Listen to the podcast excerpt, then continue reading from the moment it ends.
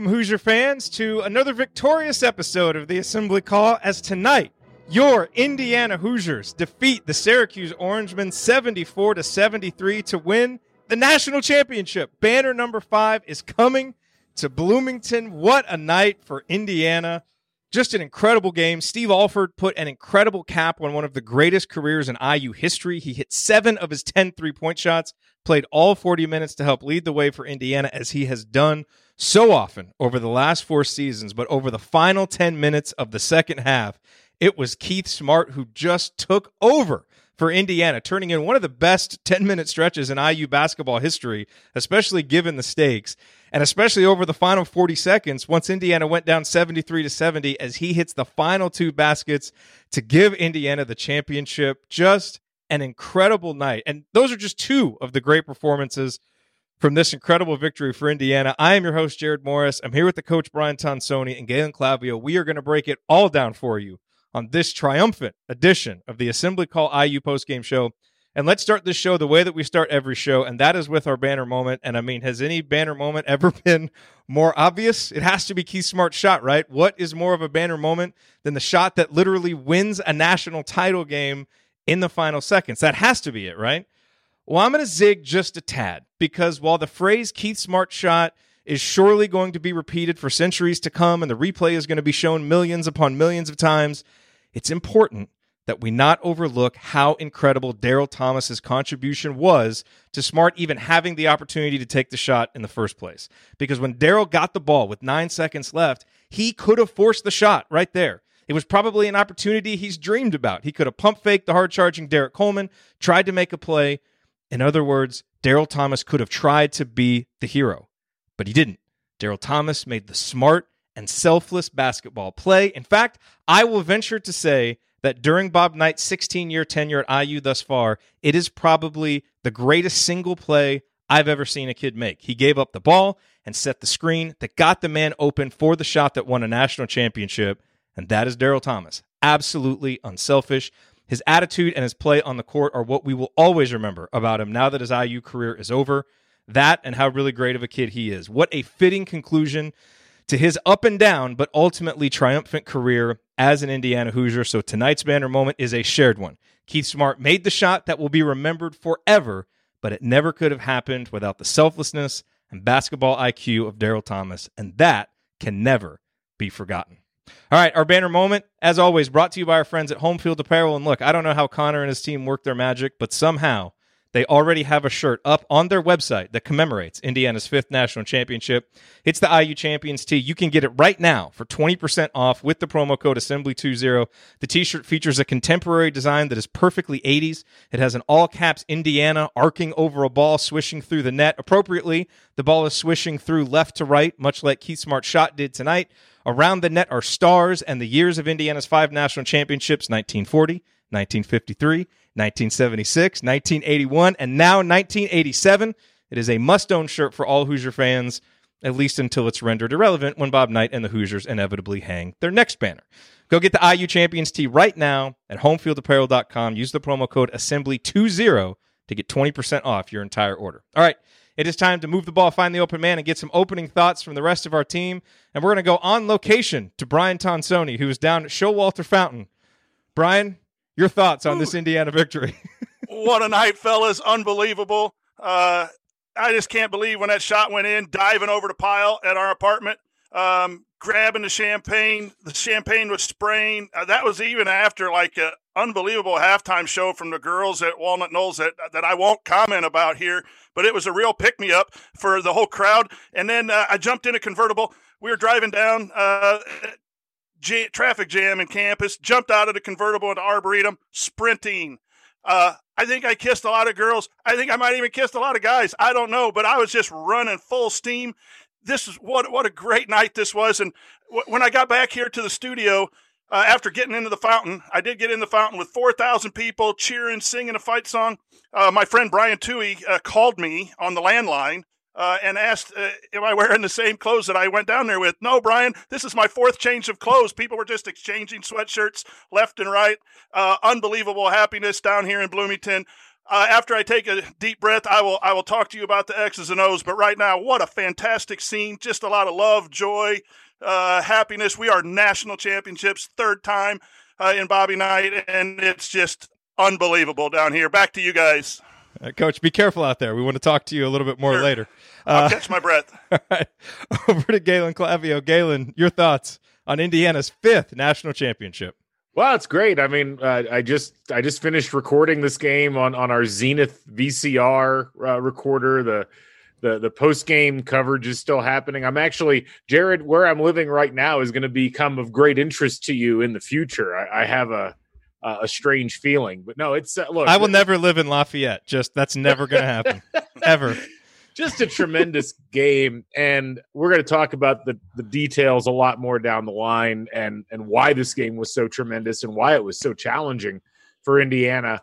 But man I, you know you want to talk about a, a great college basketball game. I know that brent must about it over and over again but this one i i, I feel like in 30 years or so is going to be unfairly hidden from the public when we go back and watch great championship games because this was one of the most even games of basketball I think I've ever watched. And uh, honestly, I think to some degree, I underestimated Syracuse coming in.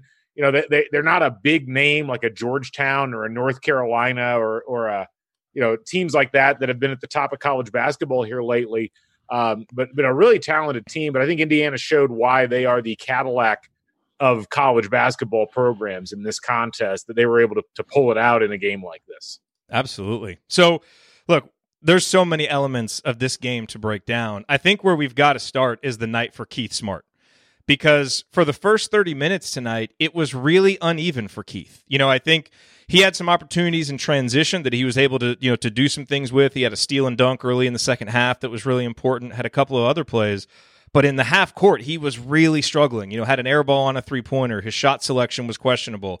Really looked kind of tentative. You know, they were obviously trying to get the ball inside, but he just wasn't able to get going. And so, you know, Knight puts him on the bench. I think at the 17 minute mark is when he put him on the bench. He comes back in at the 10 minute mark. And Indiana, you know, had given up the lead. They're down six, I believe, when he comes back in. And coach, it looked like a completely different player came back in the game. You know, he was we didn't see any of the long jump shots from Keith. Everything was going towards the basket, which when he has been playing well, that's what he does. He was a cutter, he was a finisher, he was a creator. I mean, I I don't think you could ask for anything more offensively from a guy than what you got from Keith Smart because Steve Alford hits his last three-pointer at the 10-minute mark. You know, and he doesn't score again until the layup that, you know, Daryl Thomas, you know, just flung almost falling backwards and, and kind of set him up with. But I mean, Keith Smart was the catalyst offensively. And it was so great to see a guy respond to sitting on the bench. And it was obviously, there was a good reason why he got put on the bench, but he learned it, realized it, and came out. And that 10 minute stretch was, I mean, he put Indiana on his back offensively, and it was a joy to watch. And, and not just offensively in every facet. He did a nice job of penetrating the box and one, the zone, whatever they were playing at a variety of times. And draw. I, I remember one play. I don't remember the time since th- there's not running time on on on the television, but he penetrated from the left side where his shot came, comes later in the game, jumped in the air, drew Coleman, and dumped it down for a, a nice assist uh, to Daryl Thomas. Uh, but he was a lot more aggressive after uh, you go to the bench. And sometimes you get an assistant to talk to you, get the head coach maybe screaming at you a little bit, uh, and, and, just get you focused. Uh, that, that's got to be a huge you know, uh, pressure situation. Everyone reacts to pressure differently.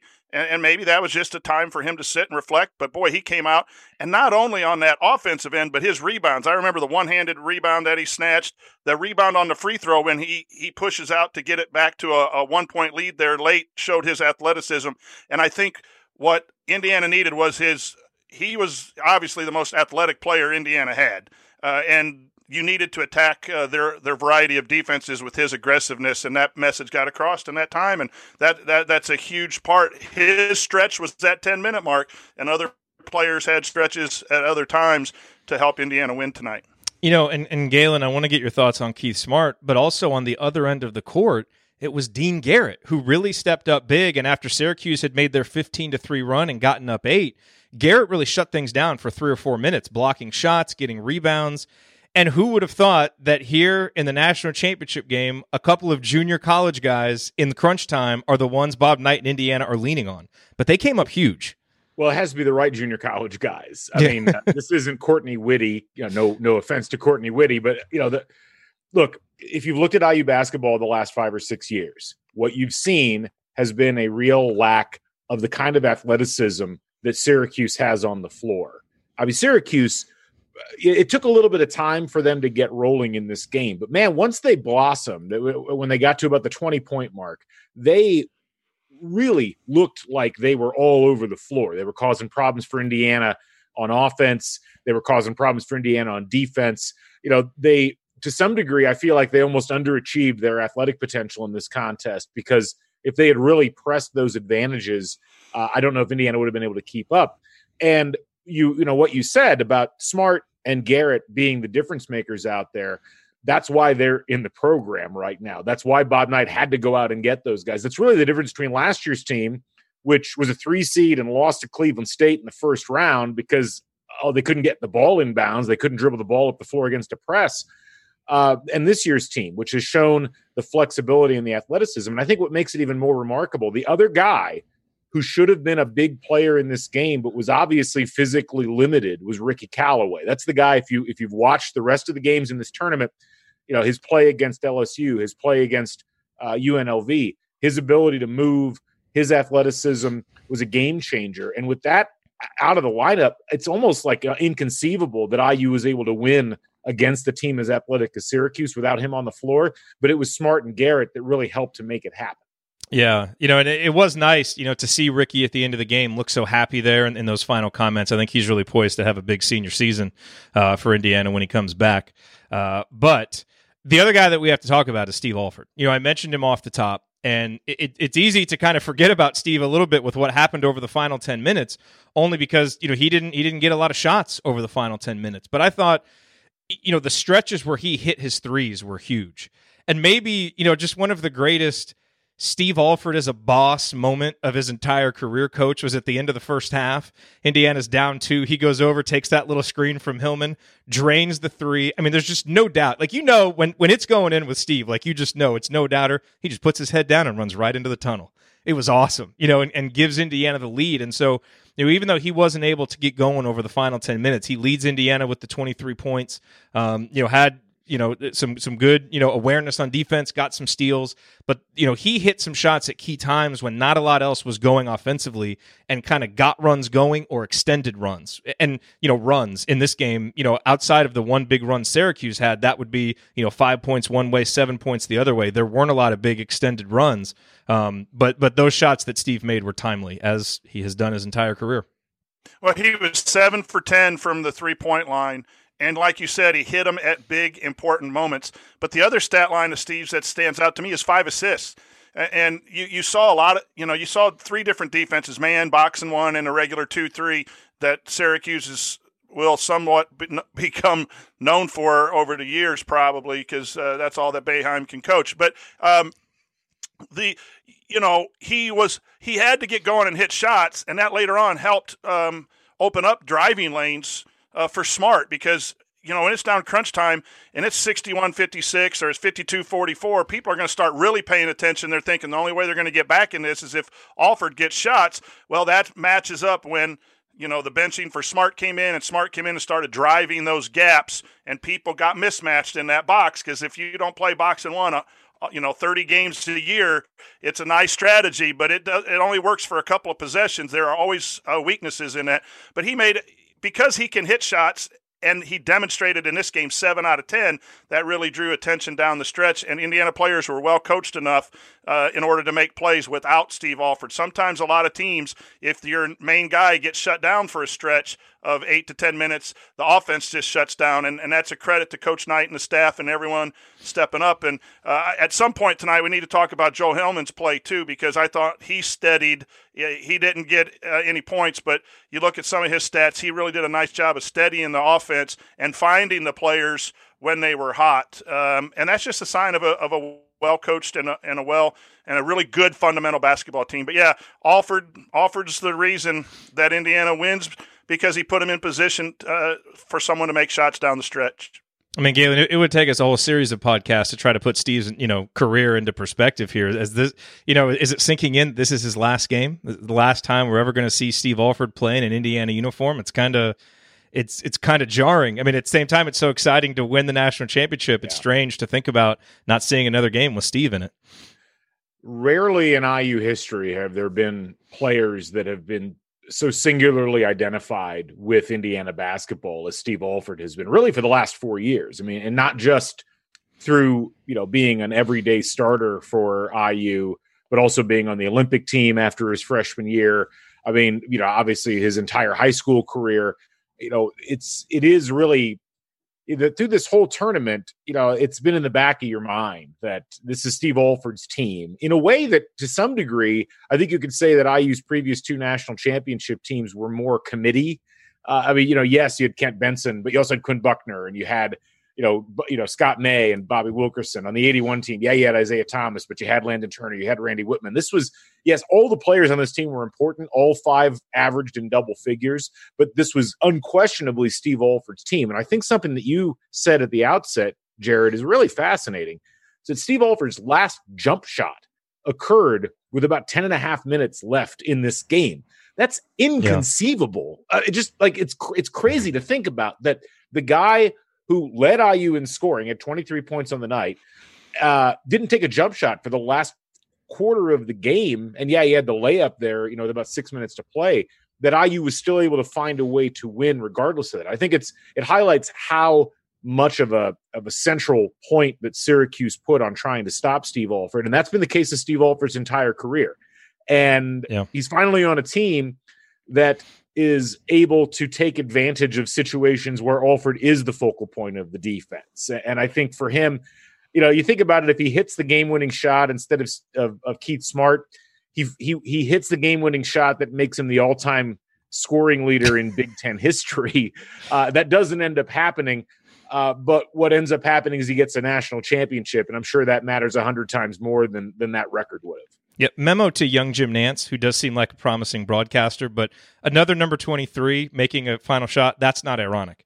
Indiana winning without Steve Alford taking a jump shot the last 10 minutes, that's ironic. Okay, so just just wanted to clear that up there. Um, you know, the other guy that we haven't talked about, I mean, obviously we talked about him in the banner moment, is Daryl Thomas. And Daryl Thomas's contributions tonight go way beyond that one play. You know, it was clearly Indiana's strategy coach to get the ball inside to Daryl Thomas. They were going to try and draw fouls. And and obviously, look, you know, they have confidence in Daryl Thomas and Dean Garrett to score down there. And, you know, that was obviously one of the storylines coming into the game that Syracuse with Rony Seikaly and, you know, Derrick Coleman, my goodness, does that guy project to be a good four year player at Syracuse? You know, but but those two guys were really supposed, you know, supposedly had an advantage. And obviously, from a rebounding perspective, they did because those guys own the glass for most of the night. But, you know, in terms of scoring, Daryl Thomas scores 20 points. Dean Garrett has 10. Uh, and for Syracuse, they, you know, Seikaly and Derrick Coleman combined for 26. So Thomas and Garrett outscored those guys. And Daryl Thomas, you know, it was, interesting in the first half because it was so much of what we seen, what we've seen from him his entire career, coach, which is when he gets the ball inside and is assertive and goes up quick, he's dynamite. When he hesitates, when he brings the ball down, when he's unsure of himself, bad things happen. And, you know, luckily we saw more of the good Daryl Thomas tonight that was really doing that. And so, you know, while, you know, hopefully that last play that he made getting the the the pass to Smart, I hope that goes down as just one of the one of the greatest plays ever. But that shouldn't overshadow what was really a good 40 minute game for him because he played all 40 minutes, 20.7 boards, and really was a huge part in, you know, Indiana just kind of you know, keeping it close, not letting Syracuse go on any big runs. You know, he was kind of steady throughout the game and was really important for Indiana. Yeah, Daryl Thomas going up against Coleman and Seikaly is just outmatched, but fundamentally he's strong. His footwork is great. Uh, when he's aggressive, even when he's shot faking, doesn't go right away with the shot, but his shot fake and his pivots are fantastic, and he's able to find angles to get to the rim. And he does that regardless of the blocks. I think Syracuse had seven blocks tonight, and their length was huge. Uh, and after he got going, uh, I think he got off to a little bit of a tentative start. Um, you know, the, the, the couple kegs we had here uh, were, were kind of getting drained, so my memory is, uh, um, you know, starting to falter a little bit. But uh, you know, I, you do just like all season long. He was he was not that prototypical, you know, star player, and yet he had big games and big shots. And tonight he had his stretch too, where uh, the bog found him, and he was able to go to the basket and score and, and be a big part of Indiana's win. Galen, your thoughts on Daryl Thomas? Took the most shots for IU tonight, which you wouldn't have thought uh, if you if you hadn't looked at the box score. But eight of eighteen on the night, seven rebounds. I mean, just a really important all around performance. And I think the key. Only two guys played all 40 minutes in this game for either team. One of them was Steve Alford. One of them was Daryl Thomas. And look, Daryl Thomas is six seven, maybe. He's, but he's a guy that had to play center all last year he's one of the central characters of a season on the brink, which most of us have read by this point, and not for a particularly good reason. Uh, the you know one of the running subplots throughout the whole book is you know can Daryl Thomas find his manhood essentially and, and and find a way to manifest it on the floor. And I mean, if you watch how he played all season, he's such an integral part of what IU does across the board. And he, you know, he what he did in this game outsized against both of the post play, really all, all of the post players, not just Seikaly and Coleman, but also Brower and also Triche. Uh, you know, it, it, just like it was it was a really difficult matchup moment for Thomas, but he had that all of last season too. And this is one of those situations where Knight ends up doing something out of necessity that ends up manifesting itself in something great in a key moment by playing Thomas in those positions throughout the course of an entire season he allows him to grow into the type of player who can go into a game like this where he is outmatched and be you know one of the two most important players three most important players on the floor for IU throughout the course of the game. And I think that that you know you don't get that sort of performance out of Daryl Thomas IU's not winning this game. Boys we won the national championship. How good does that feel I mean just an incredible feeling, you know. And it's interesting. We're kind of on this every five or six years now under Bob Knight. It's like clockwork, you know. So let's indulge this as much as possible. But I'm telling you, 92 yeah. and 93 are looking pretty promising from right, from it's, my vantage point here. And this one, just like 81, this one seemed so far away a couple of years ago. You know, yeah. you missed the NCAA tournament two years ago, and and the team seems kind of adrift. You you get back to the NCAA tournament last year, and you lose in the first round. You, you almost lose the Big Ten title uh, you know, going down the stretch this year, and, and it takes Michigan beating Purdue on the last game of the season to to get a tie for the Big Ten title. I mean, it just this one's this one I think is by far the most unlikely of the national titles, which probably makes it all the sweeter.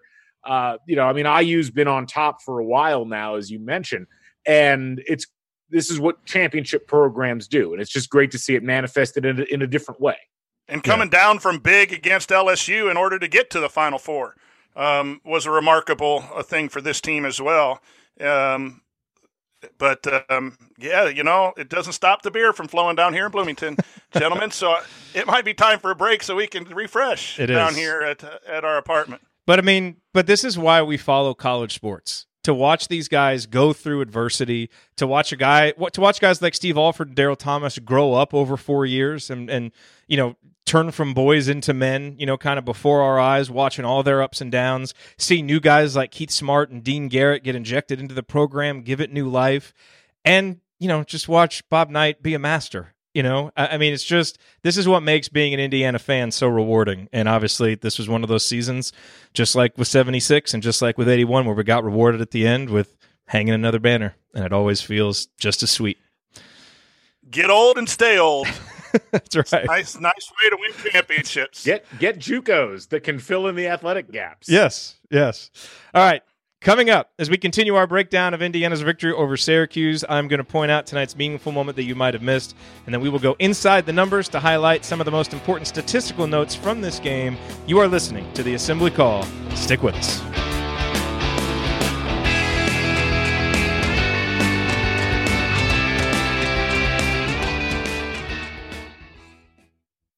The tobacco industry's menthol targeting is straight up racist. And not that watered down type of racist. What do they call it? Unconscious bias? No, not unconscious. Intentional. I mean that flooding our communities with ads, killing us by the thousands, and laughing all the way to the bank type of racist. They are literally killing us. This ends now. at wearenotprofit.org. Sticky notes, email alerts, a string around your finger. They're just not big enough. So here's a big reminder from the California Lottery. The Mega Millions jackpot is over 250 million. Whew. Play now. Please play responsibly. Must be 18 years or older to purchase player prime.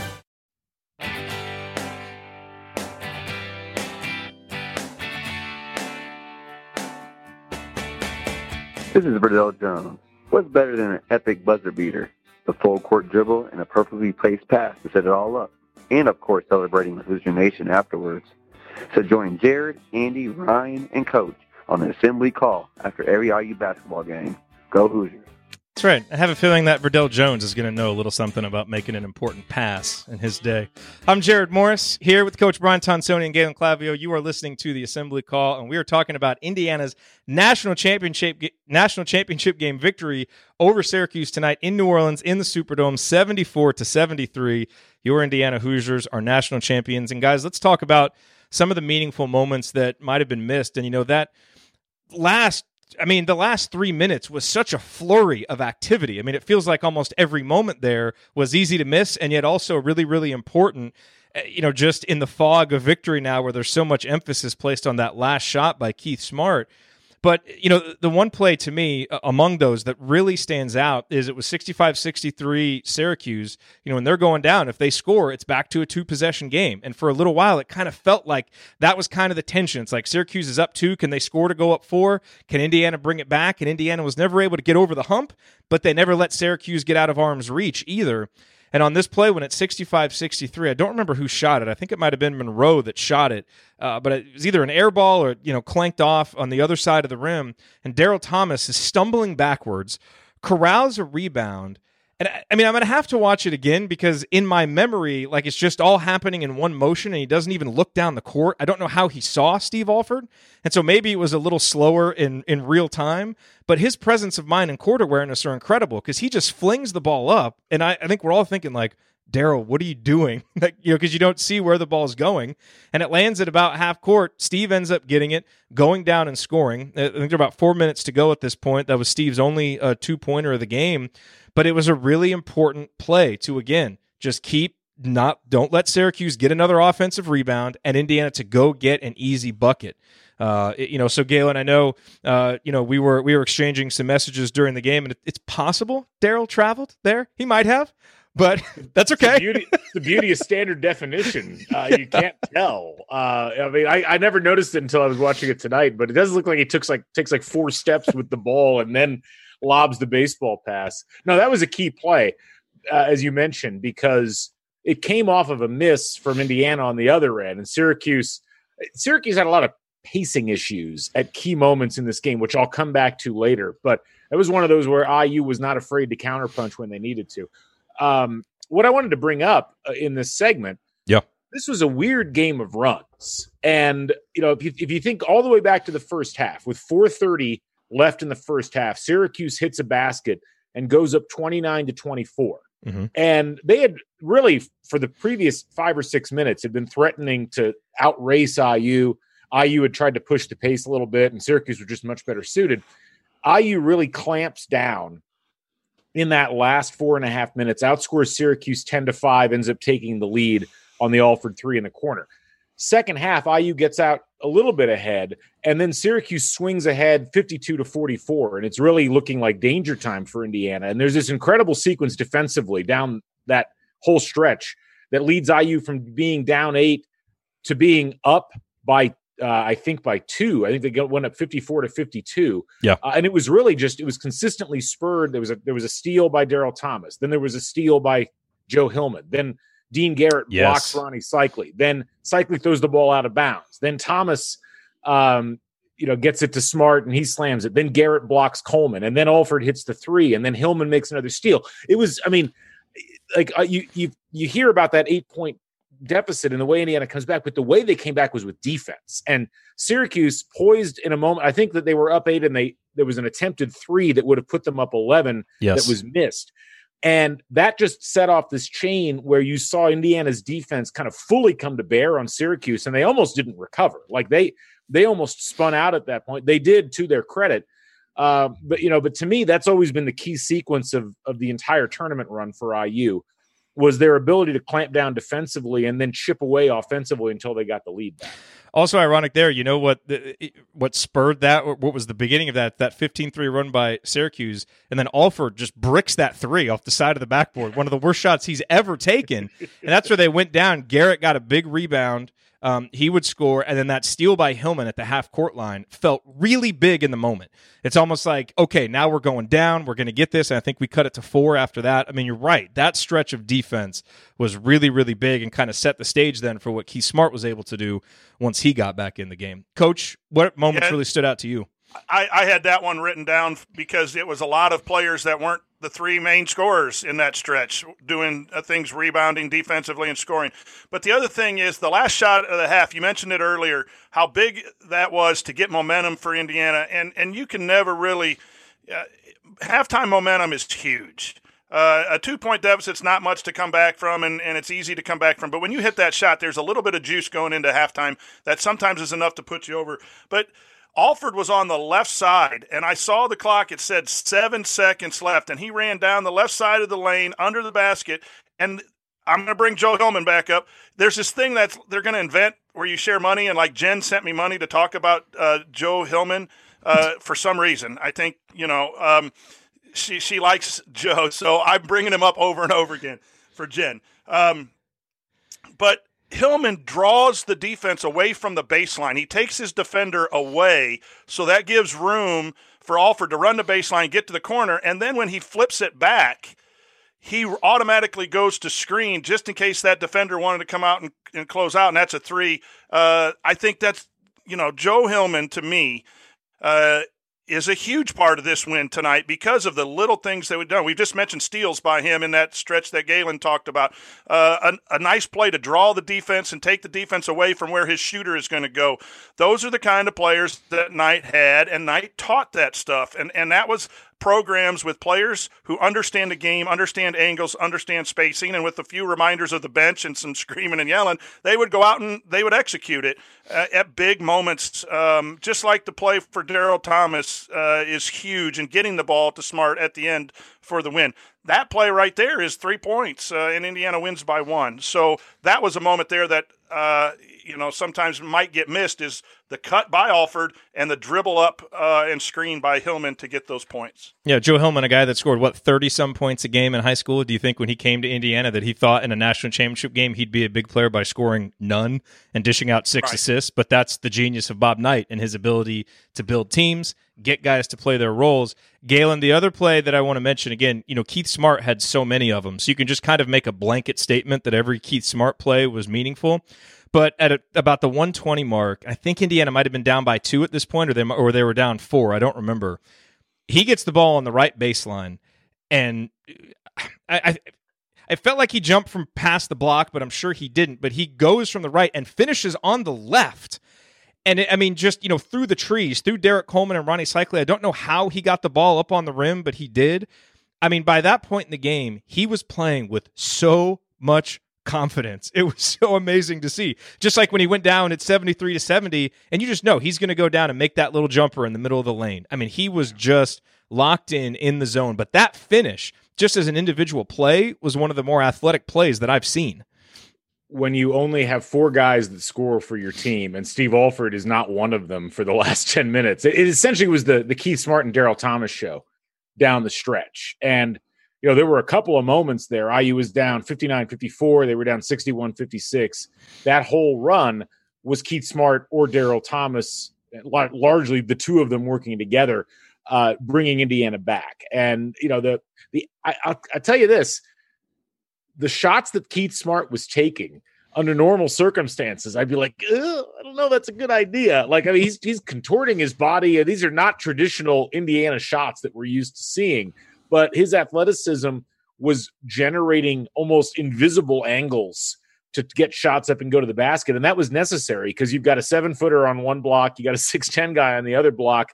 Uh, it was incredibly difficult to score against the athleticism of, of Syracuse. And I mean, thank goodness because you know he was opening passing lanes for people and he was not afraid to shoot. And I think that's the big difference in this game for Keith Smart. We didn't see it in the UNLV game nearly as much. uh, his willingness to put the ball up, it was like he was possessed over that last eight minutes of the game. Really was. And and it was absolutely needed because I don't know where the scoring would have come from. Not just that, but I don't know where the passing would have necessarily come from with those angles. Yes, Joe Hillman had six assists. Yes, Alford had five, but Smart's assists down the stretch were the ones that won the basketball game. Yep. Coach, you have one? I, I just got a call on the landline again, um, you know, from Libby. You This- got call this- waiting, Brian? Yeah, this this uh, lady called Libby, who's just the nicest lady down there in Bloomington, and she said something that no one was on the free throw line for Syracuse at the 30 second mark, and that ball kind of came back a little bit. If there was someone there, that could have changed. Um, you know, and, and a couple of those free throw rebounds were really, really contested, and then all of a sudden Syracuse pulls them off with 30 seconds, probably to avoid going over the back um, uh, strategy. You don't want your guys going over the back, but that's an interesting thing. And thanks, Libby, for the phone call. I appreciate it. I, I want to mention this, uh, and I don't want to pick on him because I know it's his first national championship game and all that. But there were some questionable coaching decisions by Jim Boeheim down the stretch in this one. You know, he burns all of his timeouts. He burns his second to last timeout with a minute and 40 to play. They're up two. They've got a full shot clock. And they come out of the timeout and they immediately run a quick play, miss the shot. Smart grabs it, goes down, hits a layup, and ties the basketball game. You know, as you mentioned, they they don't have anybody on the free throw line, despite having a guy that you know. I mean, I granted the guy that had 19 rebounds is on the line, but you've got Rony Seikaly, you've got Derek Brower that you could throw in there. Nobody on the line. Um, it just like, and then of course, obviously the end of the game where there's no timeout called, despite the ball going through the net with four seconds left. Like, there's a lot of stuff left on the table for the Syracuse team. As much as they did good throughout the course of the contest, and as many times as they look like they could break open, uh, you you got to feel like maybe Boeheim makes a couple of different decisions. They end up the winner in this one. Which is interesting, you know, because you listen to Brent Musburger and Billy Packer talk, and it sounded like for 37 minutes, Jim Boeheim had Bob Knight on ice skates. Huh. Interesting how Bob Knight I still do- ended up I winning wanna there. Note, I want to note something. As much as they talked about uh, how Syracuse's substitutions were an advantage in keeping IU off base, I'd like to note that um, Syracuse's starters played 39, 37, 34, 32, and 32 minutes in this game. Uh, IU got more contributions in terms of minutes out of Joe Hillman and Steve Eyl than Syracuse got out of Thompson or Brower. And IU ended up playing two additional players uh, than Syracuse did in this contest. Yeah, it was it was a weird.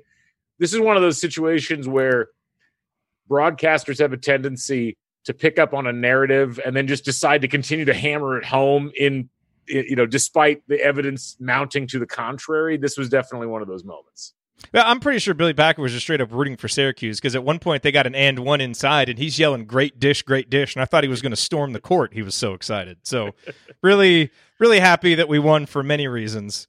Glad we shut them up. That's for sure. Um, guys, let's talk about numbers. You know, look, I think the the biggest number that people are going to zero in on in a one point victory especially since they missed those two down the stretch, is Syracuse going 11 of 20 from the free throw line. But this is a team that has struggled from the free throw line. So it's not like that's abnormal. You know, what was a little abnormal was Indiana only going 7 of 12 from the free throw line. Steve, of course, did not shoot a free throw after shooting a ton of them uh, against UNLV. Uh, so both teams obviously left something there at the free throw line. And then Indiana is able, you know, in a game where both teams took about the same amount of three pointers. Indiana takes 11, Syracuse takes 10. Steve's the difference because he made seven of them and he took 10 of them, you know. And for Syracuse, they spread it around. Well, they only had two guys take them, Douglas and Greg Monroe, but Greg Monroe goes two for eight. Um, you know, so those two numbers, just those shooting numbers. Look, you know, coach, we've talked a lot on this show about how you know there can be a difference between playing well and shooting well but a lot of times games come down to who make who, who makes shots and who misses shots. And for everything that we talk about you know steve alford made some of those shots. They missed some of those free throws. That was a big difference in this ball game what other numbers jump out to you? Well, I, I think it's awesome that we won when we got out rebounded, and with the two bigs from Syracuse that and, and 19 for Coleman, uh, that Indiana uh, was able to overcome that difference. Uh, it was interesting. Both teams were 48.3 and 48.4 percent, so it was just one more field goal by Indiana overall, uh, and the difference at the three point line. And, and, you're absolutely right. You know, very there's a lot that goes into winning basketball games, but this one was really even in the runs back and forth that you really can say, thank goodness we had Steve Alford. And, and he got 11 or 10 shots and hit seven from three uh, because you know they were 40% from three. That that's not horrible, but we just had we just had one point um, more on the scoreboard. Uh, fouls were 17 to 16 there, there's not a whole lot of statistical difference. Uh, it was just who had the ball, you know, last and and um, you know who who had the better coach and, and players, and and I think it was one point better. You well, know, and, the coach a lot better, but yeah. and and the other part of that, Galen, too, when you talk about the shooting, Indiana had 20 assists on 30 made field goals you know, and sometimes that's, you know, because guys are making shots, and obviously that was part of it. But I thought Indiana's creators, you know, coach, you talked about, you know, some of the smart moves Joe Hillman would make to, you know, create angles and create shots for guys. So I think that assist number is important because it created opportunities for makes and for good looks. And, you know, while Indiana's offense at times in the first half and at the beginning of the second half got a little, just a little bit disjointed there, boy, there were some stretches where it was just really looking looking pretty. And and typically this is an offense is going to generate assists when it's going well. I think one of the the prescient things that the broadcast team did identify in this game was how disrupted Indiana's offense was against the Syracuse team. They had to be. They they you know if you watch closely, Bob Knight's making a lot of really clever and almost like in, undetectable changes in the way that he's doing things, in the way that he's setting people up, in who he's playing and when. You know, when Ricky Calloway in the first half is obviously having issues, Knight could have gone to Joe Hillman right there. Would have made a lot of sense. Joe Hillman's played in the tournament before. He played in the UNLV game. He played in the LSU game. He doesn't. He goes with Steve Eyl and Steve Eyl plays 13 minutes. Doesn't play very much in the second half at all. And you know that was in my opinion, that was Knight trying to set up the chessboard for the second half because you could take could tell early on that look, if I show my entire hand early, what's going to end up happening is Syracuse is going to adapt. And that's essentially what happened. Like they get to about the 12 minute mark, and Joe Hillman plays almost the entire rest of the game at that point. Then Ricky Calloway doesn't see the floor, Steve Eyl doesn't see the floor. And what that leads to is Knight making a concerted effort to consolidate his scoring around essentially three types of plays.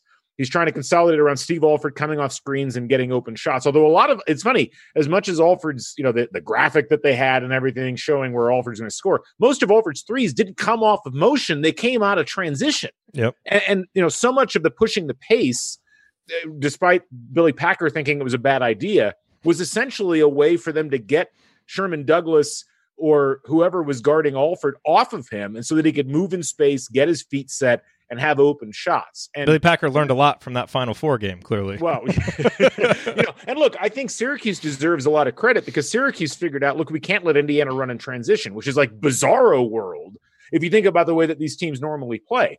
Um, but that's entirely what happened in that last 10 minutes. And so, um, you know, the other number that really stands out to me, I think, is – you know, as as good as Syracuse played, and yes, as, as Coach points out, they did out rebound Indiana, but the the rebound margin wasn't as bad as you would think, given that Syracuse had a guy that pulled down 19 rebounds and another guy that pulled down 10.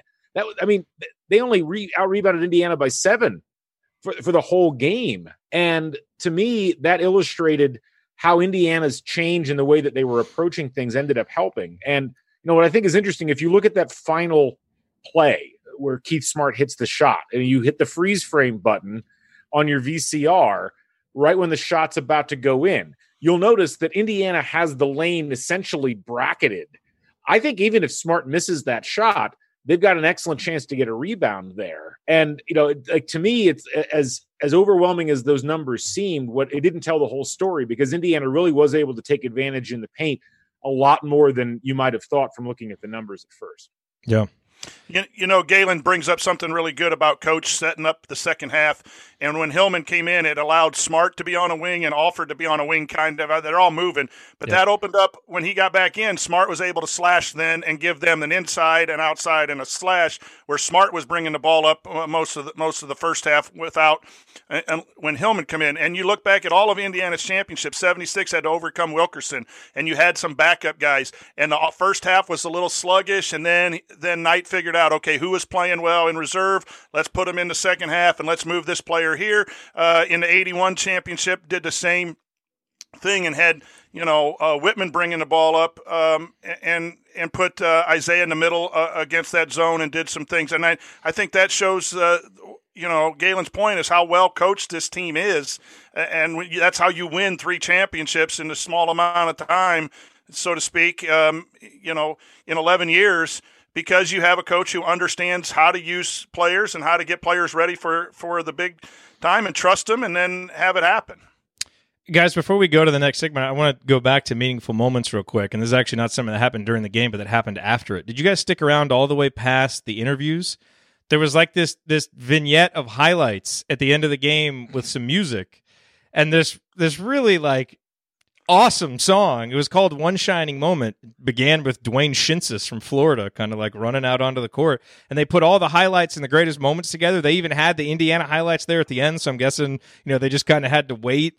And like there was this piano music and it got real dramatic leading into it. I don't know if they're going to do this every year, but that was amazing. That was uh, one shining moment, I think, is what it was called. That was incredible. So cool. I know you're into the, the sports media and broadcasting stuff, Galen. So that was I, that was pretty cool. I mean, and without any fanfare, like they didn't say, yeah, "Hey, stick yeah. around at the end of." There was no way to know it was coming. Yeah. Like, I mean, I honestly, I was getting ready to turn over to a different channel, and then I'm like, "Well, wait, they've got this graphic, and then there's this music playing, and then that happened, and it was really neat." I mean, I, I, yeah, it's fun because you know, we don't get to see very many tournament games. They're not all on television. We just see generally like a couple on each weekend, and that's it. And I never got a chance to watch Florida play. I never got a chance to see the Iowa games because they were in the West Regional. So it was cool just seeing little snippets and highlights of those. You almost got a sense like it, it helped to encapsulate what had happened in the tournament that year. It's it's a I like the change. Yeah, I, coach, I know you you definitely. I, am going to have to go back and look at it because you know I was I was hugging and kissing, man, hugging and kissing. That's uh, so I'll miss that, but I'll, I'll, I'll go back and see if I can find it. Yeah, that was that. You know what? There may if they keep doing it for 30 years, there may never be a, a, better one than this 1987 one. This might be the best one shining moment of them all. Really, really good job with it. All right. Coming up on the assembly call, we are going to hand out our game balls for this Indiana victory. Then we are going to talk about what age the best, what age the worst from this game, and then we'll try to put it all into proper historical perspective. That is next here on the assembly call. Stick with us.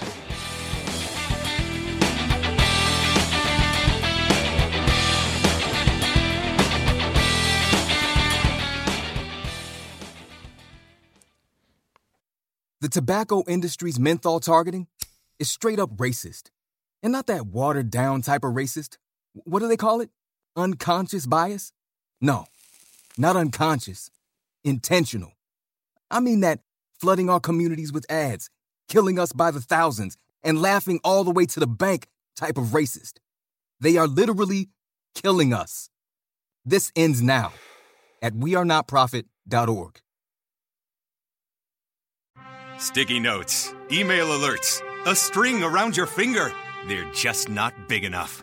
So here's a big reminder from the California Lottery. The Mega Millions jackpot is over 250 million. Whew. Play now. Please play responsibly. Must be 18 years or older to purchase player fine.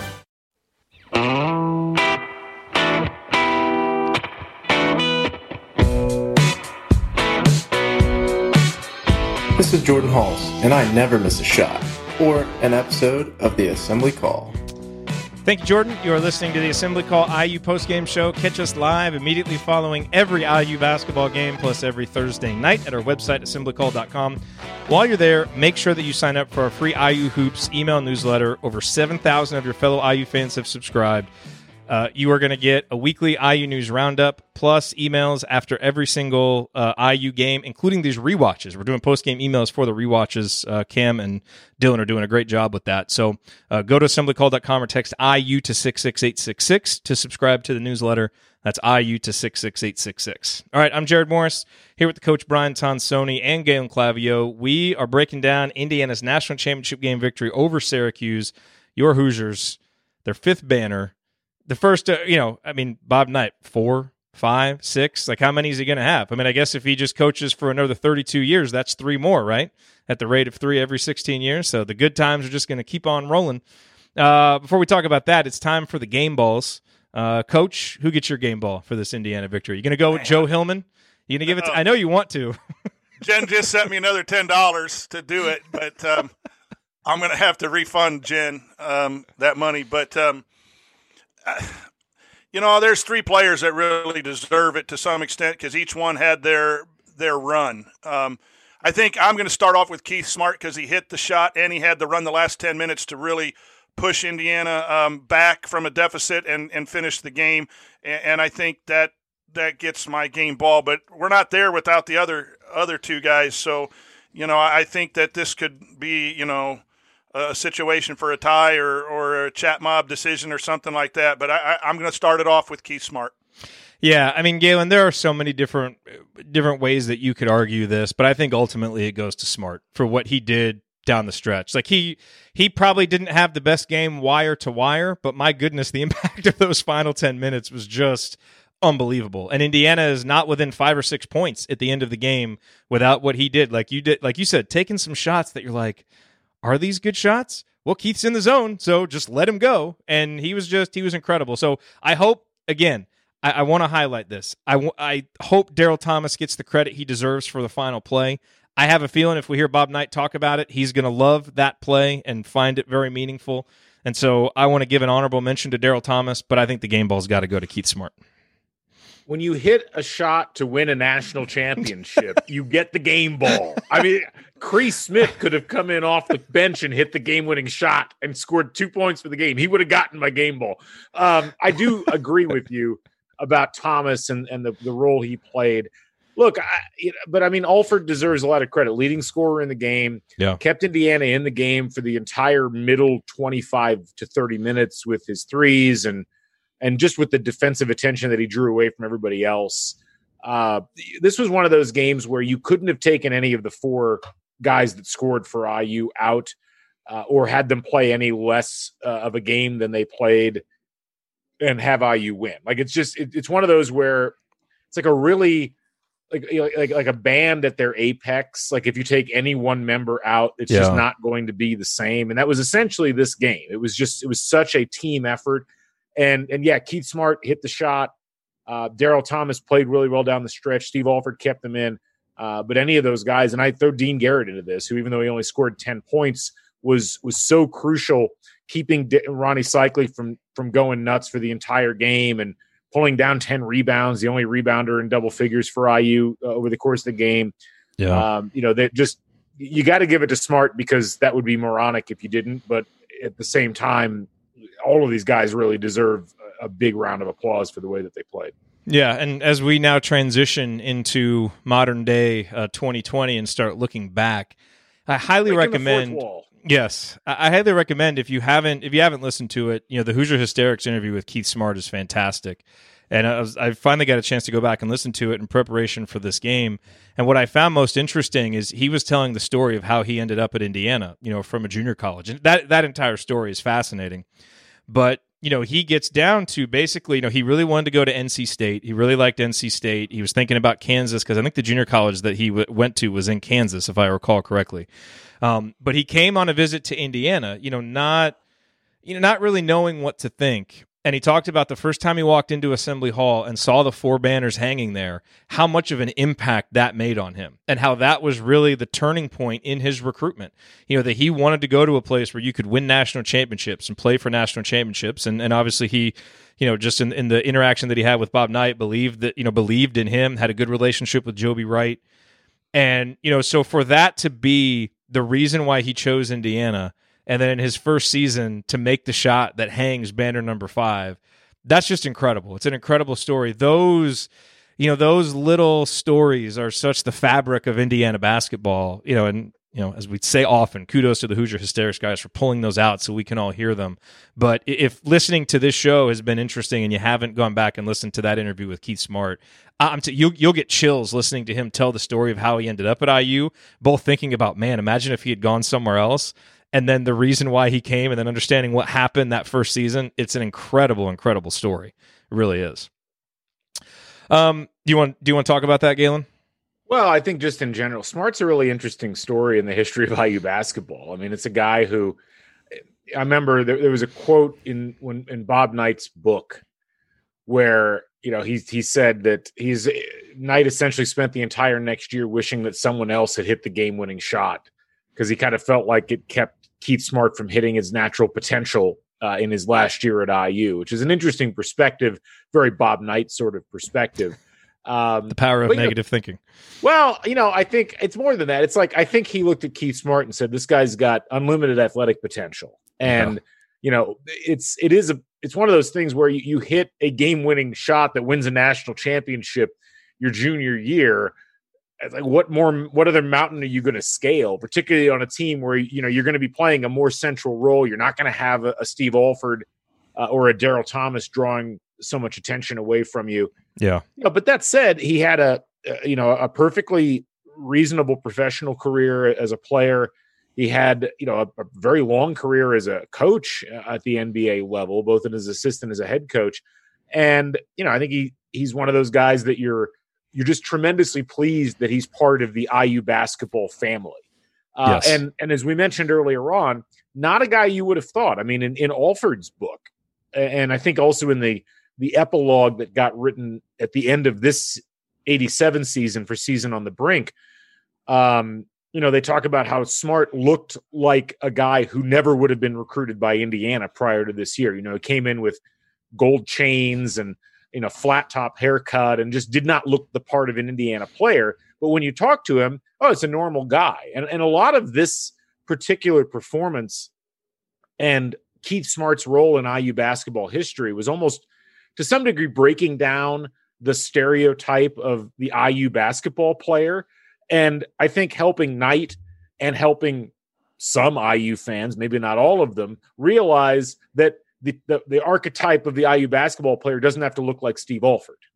Uh, you know, and and doesn't have to have the background of Steve Alford. You know, they mention in I, I don't know if it's this game or in I think it might have been the UNLV game how you know Keith Smart after high school was was you know flipping burgers at McDonald's in Baton Rouge, uh, as opposed to playing college basketball. And he had to really build himself up. It's a real rags to riches story in a lot of ways. It is. And, you know, it couldn't have happened to a nicer guy. It couldn't have happened to a more deserving guy to be able to hit a game winning shot and essentially, you know, your backyard where you grew up. I mean, yes, he grew up up the road, but, you know, to be able to do that on a team that probably would have never considered you five years earlier. I think it's a really fascinating story, and it's one of those subplots of IU basketball that makes it such a fascinating thing to be a part of. When you actually hear his story, it could be a movie. Like Angelo Pizzo could write this movie, and it would be a, it would be a great movie because there's so many like little coincidence you're like all right that can't really be true you know? Like i think the first time he met knight was when i think he said he had just gotten like a his number shaved into the back of his head you know? Just like not and i think coach knight looked at his coach and said you let your players dress like that? So you know it was just so so you know such an unlikely story. But i'll tell you coach you know, we start talking about things that age the best from this game. Like within the first minute of the game watching it the first thing that jumped out is my God, Keith, Keith Smart's athleticism is incredible because he's not a tall guy. He's what, 6'2, 6'3, but his arms are so long and he's got these long legs and takes long strides and is quick. So the amount of ground that he can cover defensively, offensively with his dribble is incredible. And it's functional movement. I mean, he needed to be able to take those big bounding steps to get away from Triche on that last play. So he had the space to take that shot. I mean, his you know, as athleticism over those final 10 minutes when he could harness it. I mean, like who he is on the short list of the best athletes that have ever played basketball at Indiana. And you know, whatever the shortest of short lists is, I mean, he might be at the top. I mean, I don't want to I need to think about it a little bit more, but just pure athleticism. I mean, that guy unbelievable. Yeah, and you saw it, you know, when Galen was talking about some of the shots he took, you're kind of like, oh, well, he made them because he was athletic. You know, he jumped in the air and he would spin by someone or he'd take off on one side and lean through the other. So, absolutely correct. And I think that was what was needed on, on this team because, you know, I think I don't necessarily not a big Billy Packer fan, but I thought he mentioned that as well about the athleticism of the two junior college guys. And Billy I Packer that, just referred to him as the athlete, which was a little yeah. You know? um, but yeah, that you, you look at that and that still plays today. I mean, his game. A lot of times, you know, you're 35 years away from from the game, and and those guys can't play uh, in today's game. Well, Alford shooting could play. We'd find a spot for him. Uh, but really, the athleticism, what we see today, uh, Keith Smart had that for for his time. Um, you know, and uh, yeah, that that that played and aged well. What age the best for you, Galen? I mean, I would say uh, it's a couple of things. First of all, just the the way that there's this scene in Godfather 2 where you know Tom Hagen is is talking with Pentangeli. Uh, you know, he's he's in like he's like waiting to testify, or they just testified, and uh, he makes some comment about how you know the Corleone family used to be the Roman Empire, you know, it was a Roman Empire, and, and I kind of feel that way about this game. It's like this was like the last like true expression of like unfettered greatness that IU basketball really was able to put on display on a national level, and it just shows in all of the little things. Uh, as as coach mentioned on more than one occasion, the way that this team reacted, both offensively and defensively, throughout the course of the game. You know, the fact they were able to step outside of the shadow of being IU basketball and play a very different type of game against the type of opponent both in conference and out of conference that had given them fits over the course of the last six or seven years because of their athleticism uh, and and because of of you know the, the sorts of things that Bob Knight had kind of stopped incorporating into his program. You know, Knight I, I've always felt that after Knight won the second national championship, he's like almost like this is too easy. I need to do this with one hand tied behind my back. And, and that one hand ended up being I don't really want to recruit players that I have to like go out of my way to to kowtow to. I don't I don't necessarily want the greatest athletes because I almost want to demonstrate that I can do it, uh, you know, and win games and win championships against teams that have those players when I don't. The the junior college players were kind of a tacit admission that this wasn't uh, entirely possible, and to watch Knight kind of bending his system and to watch IU basketball, you know, morph a little bit into something different, something that was able to compete at that highest level. That ages really well to me. Like I go back and I've I've I've probably watched this game more than I've watched any other sporting event in my lifetime. Uh, I've I've probably watched this tape, the the same tape that got transferred onto YouTube. I've probably watched it a hundred times. I used to just throw it on uh, and just watch the thing straight through like on a random weekday, uh, you know, in my teens or in my 20s, which is weird behavior. Don't get me wrong, but I we, I didn't even need to watch the celebrated behavior on this show and totally absolutely, you know. but you know all the all the ways that IU manifests itself in this game, the way that Alford finds his shot, just the, the purity of that. Uh, you know, the way that Smart's athleticism just kind of fits seamlessly in. It's like, oh, this could have been the case all the way along uh, the way that Dean Garrett's athleticism, which we haven't talked about as much, just kind of fits yeah. seamlessly in. It's like, well, this is another guy who IU has not had in the past five years. All of that ages well. Uh, the the tenor of the game as a whole. I, you know, I, I mentioned this off the top how evenly played this game was and how well this game was played. It's just such a tremendous college basketball game to watch, uh, and it's as as Coach mentioned, the statistics are incredibly even you know one team hits more free throws one team has more rebounds one team hits more threes but but they shoot almost the exact same percentage from the floor. Um, it is it is such a seesaw battle throughout the course of the contest uh, as an entertainment item even if I wasn't an IU fan, if I was a real fan of college basketball, this would be a game I would go back and watch regularly. And I think that's probably aged the best of everything. Yeah. And Galen, you know what's interesting too is as you watch it over and over again, you find out those close miss shots or those block shots or those missed free throws. You're like, you know, it's a one point game. Like, man, that's going to come back uh, to haunt Syracuse, or or man, Indiana could have stretched it out there if they would have made that that play because in a one point game, almost every possession matters, and you can go back and play this over those hundred times and find something new to to just be fascinated with that it it turned out that way, which then ultimately led to this happening, this happening, and the final score.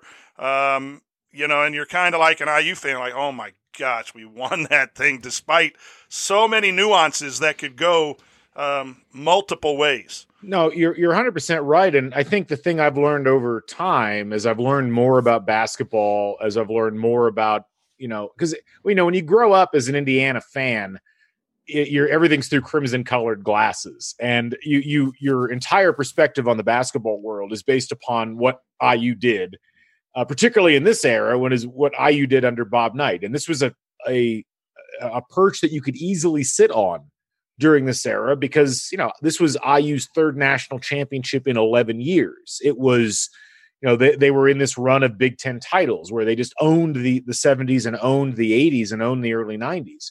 But if you broaden it out a little bit and you go back and watch the game, I mean I, Syracuse deserves a lot more credit than I gave them at first, and really than more credit than I gave them for many years afterwards. When you go back and watch, especially now as a 40 year old, I'm like, man, I don't know how IU won this game. I really don't. Like yeah. the the the athletic advantages that Syracuse had could have overwhelmed Indiana in this game. And and Knight and the players. It's not just a Knight thing. Knight and the players figured out a way to make this work. And it took the shots that I was talking about with Keith Smart, or it took Daryl Thomas out of pure positioning, figuring out ways to outmaneuver these two guys who were future NBA, not just NBA players, but NBA stars. Um, you know, it's it is fascinating every time I watch it, there's a new layer that I uncover, and and that's that's really it's cool that we have a game like that in our uh, in our archives that we can go back and watch. Yes, it and is. You, and real quick, Galen, uh, because we're all wrapped up in the social media stuff too. I always wonder what Knights teams and these championship teams would have gone through in the era of social media. Where today, if Indiana is you know down four or five, doesn't play well in the first four minutes by the first time out, the Twitter is going nuts with fire Archie and this kid can't play, and it's four minutes in, and almost every one of these games, the first half was not very pretty. This one was a little bit more than the other 81 and 76. There were some struggles, and even in some of the earlier games that we saw, there were some struggles at periods yeah. of time. And you wonder what social media would have been like if they, you know, probably would have been I more remember, trust. I think it would. Yeah, yeah I was gonna, that's I, I was going to say that because I never, for a long time growing up and when I was in college and soon after, did I feel Indiana was ever going to lose a game. Right. You always well, thought, okay, they're when I was a kid, gonna... I legitimately thought when Indiana lost games that Bob Knight wanted them to lose to prove a point. And I don't remember at what age I was disabused of this notion. Probably after 93, I would imagine. But I legitimately kind of thought that growing up that, like, you know, if Indiana lost, you know, Coach Knight must have wanted it to happen, you know. I mean, you know, the, I, championship games I think get treated differently. I think the problem is when you're when you're having an off night on a random February uh, yeah. against Minnesota, that's going to engender a lot more negativity on social media. Um, you know, True. but but again, it's just one of those deals where it was a different era, and this was the middle of the era. It was slightly afterwards, I guess. It was maybe on the opposite side of the of the peak, but this was at a time when you looked at IU basketball the way you, you would look at Duke basketball now, or the way you look at Villanova basketball now, where it's just like there's no need. You're not having the infighting. You're not having. There wasn't this split in you know IU fans that liked Bob Knight versus IU fans that didn't, which had fully taken hold by the mid 1990s. It just wasn't there, and that you know it's it's amazing when you think about this this time really forward another six or seven years you know, IU basketball went through about a 20 some year period, 22 year period of this like solid block of, of positivity. I mean, there were a couple of years that were bad and, and certainly engendered some complaints, but uh, it's just, it's sad to think about how that was the way that Hoosier Nation was united around this team and how you could just, you just, you felt like you had something to lean on with the program. Yeah. And that has just eroded you know, I, I, I was, I, I do these things where I think about the timing of these games and where they sit in history. And it's like this game was uh, 17 years after, you know, it was 17 years away from 1970. And it's 30, what, how many years back in time now from where we are now? Like it's, it's, uh, it, the, the, the passage of time and the differences in periods of time really strike home how far away this actually was. And that, that's probably what's aged the worst for me, Jerod. So there you go. Yeah. So yeah, let, us talk about some things that age the worst. I'll tell you the first thing that has aged the worst, and it's actually from this show earlier on. The little joke that I made about Ricky Calloway, I forgot he was only a sophomore. So he came back and played the next year, which I always forget about. For some reason, I always think Rick Calloway left after this year. He played one more year before leaving for Kansas. So that that little because it is it's interesting at the end of the game you see him he's so happy and then you you kind of think about man he doesn't end his career as a Hoosier you know so I just wanted to clear that up because I made a mistake earlier. It's one of the it's a, it's one of the sadder things like as much potential as he showed his first two years and then he only he doesn't even start 20 games his junior year and then he's gone and then he goes to Kansas and doesn't really perform particularly great at Kansas. He was okay, but you know, he, I mean, 13 points a game, uh, but he wasn't like a star or anything like that. That was, I think, Roy Williams' first team at Kansas. That was the team that was on probation, uh, or the second team that was on probation because they had the year before that. But yeah, I mean, it is a big what if uh, if Ricky Calloway is on that 89 team that's got yeah. Jay Edwards and and it's got Joe Hillman as a senior. I mean, it's yeah. Um, and it's and it's also sad because you know you, Ricky Calloway, he's a key player in the season on the brink year. He's a key player here. He's essentially the reason they win in the LSU game. He, he plays a really good game against UNLV, and he almost got written out of the IU basketball history books because he, he left on bad terms and then he didn't have complimentary things to say about Bob Knight at the end of the 2000 or you know of, of the 90s when Knight got fired and yeah it's just it's it's unfortunate because he's just he's got this youthful energy he's got this great athleticism like everything about him is like this is the guy that's kind of the wave of the future and it never ends up panning out yeah. You know, the other thing for me that aged the worst from this game is the announcers. And I don't know why, you know, again, I've I haven't watched this game as much as you have, but I've watched it a lot. And I guess I've just never paid attention now. And so from the last time I watched it to now, I guess I'm just more in tune with the announcing. And that aged the worst for me. Both, you know, the clear bias, like whether it was them buying into their own narratives or just like literally wanting Syracuse to win. Like it just came across a lot more clear to me listening to it. And also, I, am not sure if this aged the best or the worst because it was funny when Brent Musburger went on his rant about flesh peddlers, talking about Derrick Coleman, which is just a great phrase to use for agents, the flesh peddlers. But like Derrick Coleman, I, I was joking about that earlier. I forgot he did actually play four years in college. I thought for sure he went pro early because that guy, watching him in that game, looked like an NBA player playing in a college basketball game. Now, he was rough around the edges, but that's a guy, if you see a guy with that, that flashes that kind of talent and has that athleticism, you're saying he's gone. He, there's no way he's coming back for another year. And he probably should have played three more years in the NBA, you know? Now, obviously he was a guy that had maturity issues as we, you know, would learn later in his career. So maybe it worked out better for him. Um, but that kind of rant that they went on that did not age well because obviously we know what basketball has evolved to um, and you know the flesh peddlers all are still there so maybe that part aged okay let me jump in real quick on this um, it's funny because this this is the era of acting like the nba is this like undesirable entity in general when it comes to college basketball and then keep in mind we are 80s. We are we are 4 years I think removed from NBA finals games being shown on tape delay. Yeah. Like not even being shown live. Like well we you know Dallas is getting a great rating uh, on on CBS on Friday evening. So we're going to tape this NBA finals game. We're going to show it afterwards. That actually happened.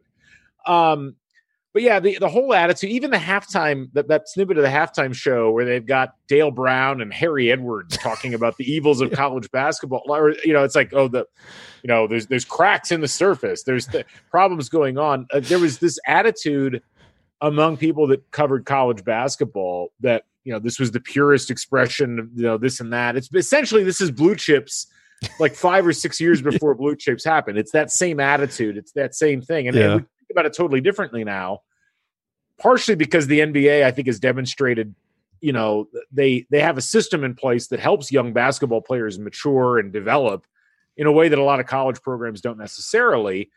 Um, but it is it's jarring to hear it being talked about so openly on a broadcast. Like yeah. you, you just would never hear that today. Yeah. Also, what did not age well is an LSU basketball coach trying to be the moral authority of uh, of the sport. That did not age well, uh, Coach. You know, announcing is interesting. I, and I, um, I'd, I'd, really like to get Galen's take on that because I really think it's personal preference uh, for the viewer uh, as opposed to really what makes you know someone really good or not. But Packer really like to tell people what they did wrong. Yeah. Uh, in a lot of games, as, I, as you go back and watch other games other than IU, he's always, you know, this is a mistake. This he's not subbing, he's not doing that. I, I don't prefer that personally. Um, but today, sometimes the color commentaries are so far uh, connected to coaches that it becomes a love fest too. That these these coaches can't do uh, anything wrong, and I'm probably guilty of that on this show more more than anyone. but with, with Archie, but um, I do prefer some of the stuff that we hear today. Maybe it's just because it's better.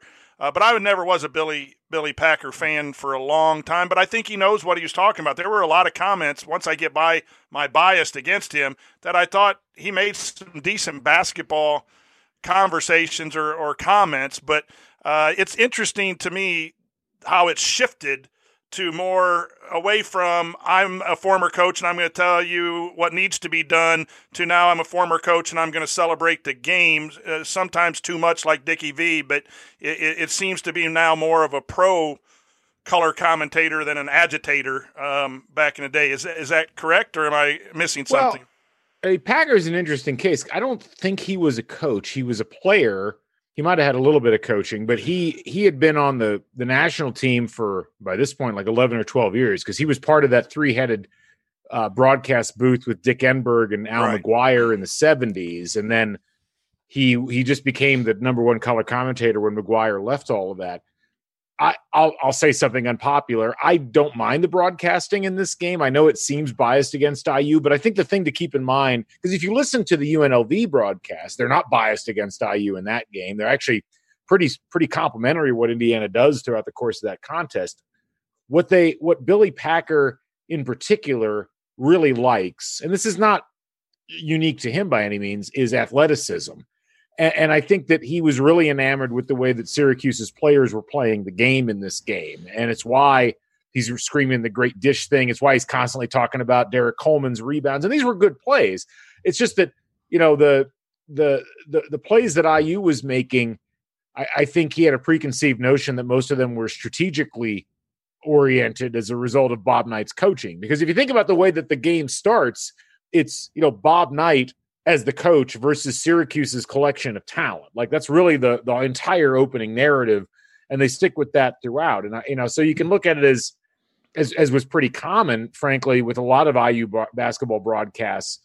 The uh, you know Knight as the head of the program was was dealt with a lot more than the individual players because the individual players were almost treated as superfluous with you know with a couple of exceptions over the course of at least the, the first 20 years or so of knight's time at iu and so i you know i think that certainly when you look at the way that the game went down um you know packer to me he makes a lot of really good observations. Like he's calling out syracuse's defenses as they switch them that on almost true. every possession. That's something you never hear, you right. know, and and and and I think it was really necessary in this game because Syracuse is going through this weird this I, I I can I've never been able to get my head wrapped around whether this was a good move by Boeheim or not because you've got all these athletes and you're switching to like a box and one or you're switching to a two three zone and then you're switching to man to man um, and they're doing it primarily to try to confuse Indiana and I give Packer a lot of credit for taking time throughout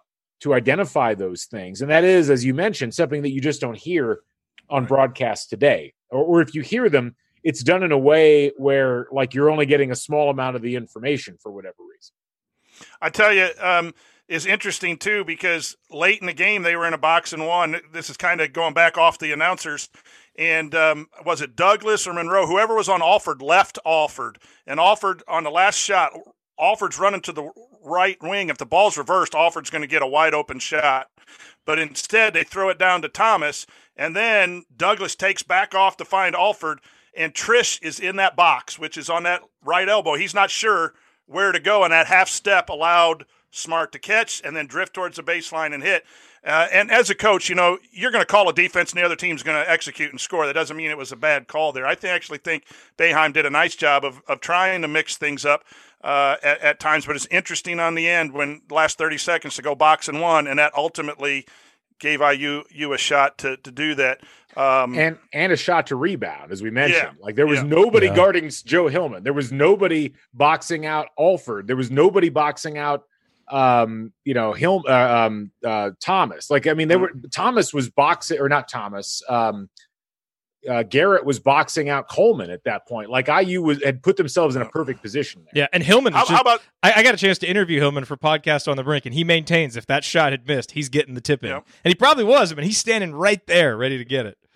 How about and you guys will correct me there there was another game where IU benefited from the clock not stopping when the ball goes through the basket later later years in in the 90s was it Well, 90 that was Xavier. That was the- 92, That was the that was 90 Xavier. It was ninety three. It was the second round of the uh, ninety three tournament against Xavier, Yeah. where they it went through four seconds ran off. Damon Bailey grabs it, then takes the full five seconds before he throws Right. it in. Yeah, And that's, That's high school. That's what happens with us in high school. So we know when there's no timeouts, we just say just let it go. But that that that rule has now changed to Well, that- where yeah. th- this ball goes through with four seconds. Syracuse would have had four seconds in a national championship game to throw the ball, and you can get from one end to the other in four seconds on a drive. And we've seen that Tyus Edney, Danny Ainge. It sets up a whole different thing if that rule uh, is changed. So Indiana, we we know has benefited twice in NCAA tournament games, one in the early round and one in the ultimate game, from that clock um, not stopping. And then Syracuse was inept enough not to call call call that timeout. I thought that was uh, that's an interesting thing looking back on on the game. Yeah, Um, what might have happened? that that ninety three game against Xavier was the game that led to the rule change. Right. Uh, just like earlier that year, uh, the Indiana Minnesota game was the game that led to the change in the five second closely guarded uh, call. Uh, it's it's it's funny. That's like right. IU generated a lot of, of rules changes on their own through this period. It's it's fascinating. the last thing that did not age well was Happy Jim Boeheim from the pregame interview, who was, you know, just seemed like a nice, you know, professor like guy, nice and friendly. By the end of the game, what was the quote? They asked him. Uh, I don't ever I don't ever second I don't second guess myself, James. I leave that up to you guys. yeah. So, and look, I get it. He he had lost a really tough game, but you just saw you saw him go from nice Jim Boeheim to the you know You curmudgeonly Jim Boeheim that we know I today. will I will say this. Another thing that's aged poorly is making the poor losing team players Hey, sit there and watch as the other team like just sweats all over each other celebrating on the floor. I mean, just I, I- you know, it's it's hard for Syracuse to be sympathetic figures in college basketball, but man, you just you feel terrible. Like Howard Triche can't even get himself off the floor, and Rony Seikaly looks like you know his dog just got run over. I mean, it's it's a just like unnecessary scenes. It's a it's much better. Like get everybody to the locker room. Let's let's just get them out of there as quickly as we can.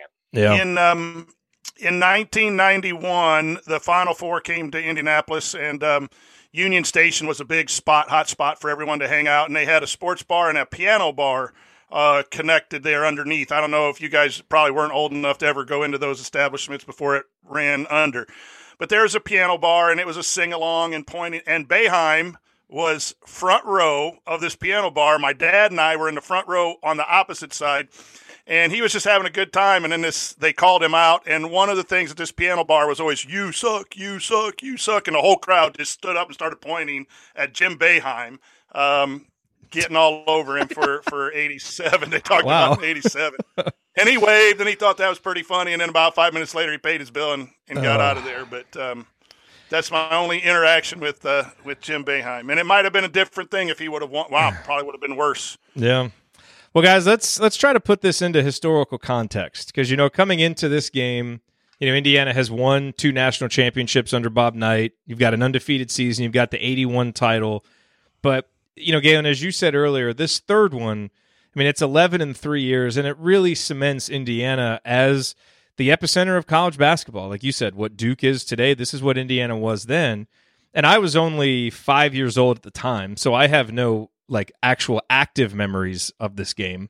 Um, you know, everything is just hearing people talk about it, watching it on TV, and all that stuff. I came of age as an IU fan, you know, watching Jay Edwards in '89. He was my first favorite player, and then those early '90s teams. But as I came of age as an Indiana fan, you know, you you you grow up, you're you're cheering for this team, and you're expecting national championships. And it happened, like I said earlier, it's happened every five or six years. And so it felt like Indiana was back on that same path with the 92 93 team, which is why, you know, not only was the Final Four loss in 92 and, and obviously then the loss in 93 so crushing, it was like, it was like, wait a minute, this isn't what's supposed to happen. You know, like one of these two teams is supposed to win it because this is what happens under Indiana basketball. And, you know, you it goes back to winning this title, which is you know, as you said, was an unlikely title given what had come, you know, the seasons before, um, and even just the construction of this roster heading into the season. And so it's so interesting to look back on it. And obviously, you know, whenever people want to criticize IU basketball and talk about dusty banners and your last title is 87 and all that stuff, it's all true you know, but it, it is, it's so interesting to look at this game in that context because in the moment, and even for the next half decade, it didn't feel like the end of something. It just felt like the logical continuation, and this is going to keep going. And to a certain extent, it did because Indiana was still the epicenter of college basketball in 92 and 93.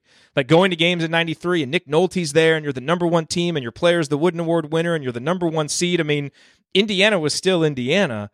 And it wasn't until you lose and then you don't kind of pick it up the next few seasons. But, you know, you look back on this as, you know, this was in actuality the last moment of absolute greatness that was attained. And it's, it's kind of sad looking back on it, you know, like that, especially for a fan like myself that has had so many good memories, but not that memory.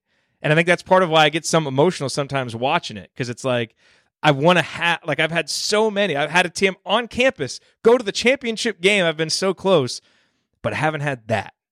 And so many of the older fans have had that, you know? And so it's it's hard to watch it sometimes because it's like can we get back there? So I do have a conscious memory of this game. I was young. I mean, I was when I went. What are you? Are you three years older than me? Two years older? Uh, two years older than you. So this was this was March of '87.